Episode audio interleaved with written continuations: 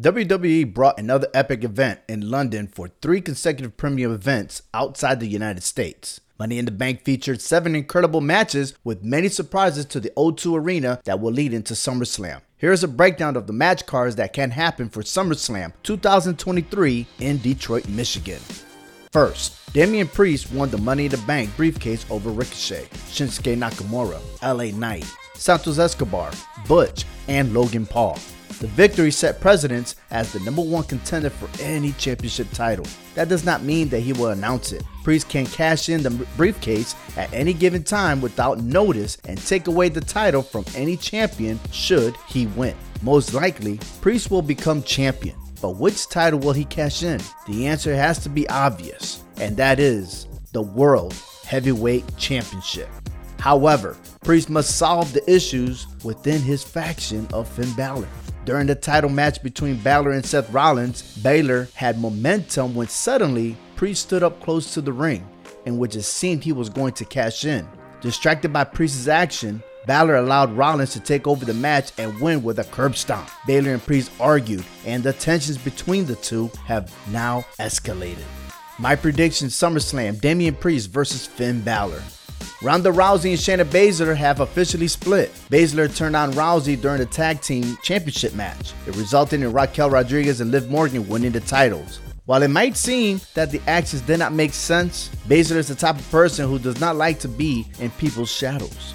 In this case, Baszler seemed necessary to insult Rousey and cut ties with her. This SummerSlam, Ronda Rousey versus Shayna Baszler. Gunther defeated Matt Riddle and retained the Intercontinental Heavyweight Championship. After the match, Drew McIntyre went to the ring and carried out a Claymore. That is the signature move and a signature to make a statement that the match will be official for SummerSlam. Gunther versus Drew McIntyre for the Intercontinental Heavyweight Championship.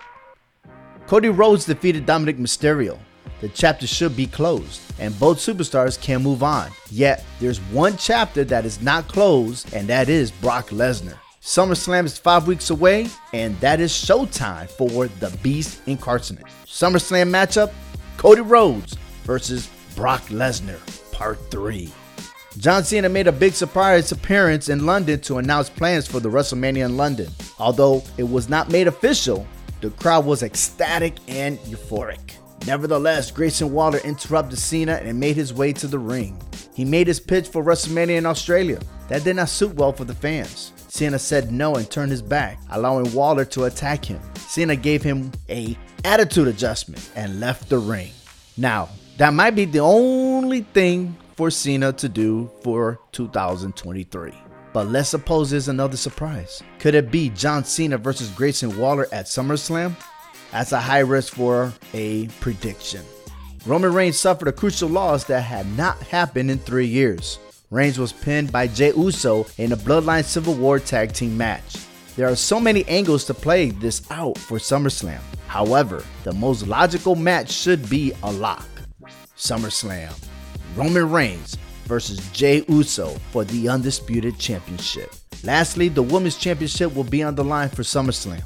Asuka is the current champion and won by a disqualification match against Charlotte Flair on Friday Night SmackDown. That was due to Bianca Belair's interference. Bianca's frustration took the best of her, and she is slowly transitioning to becoming a heel. Therefore, in SummerSlam, it'll be a triple threat match between Asuka, Charlotte Flair, Bianca Belair for the Women's Championship. What are your thoughts or predictions for this upcoming SummerSlam? What more matches can you see or predict that, that can happen in SummerSlam 2023 in Detroit, Michigan?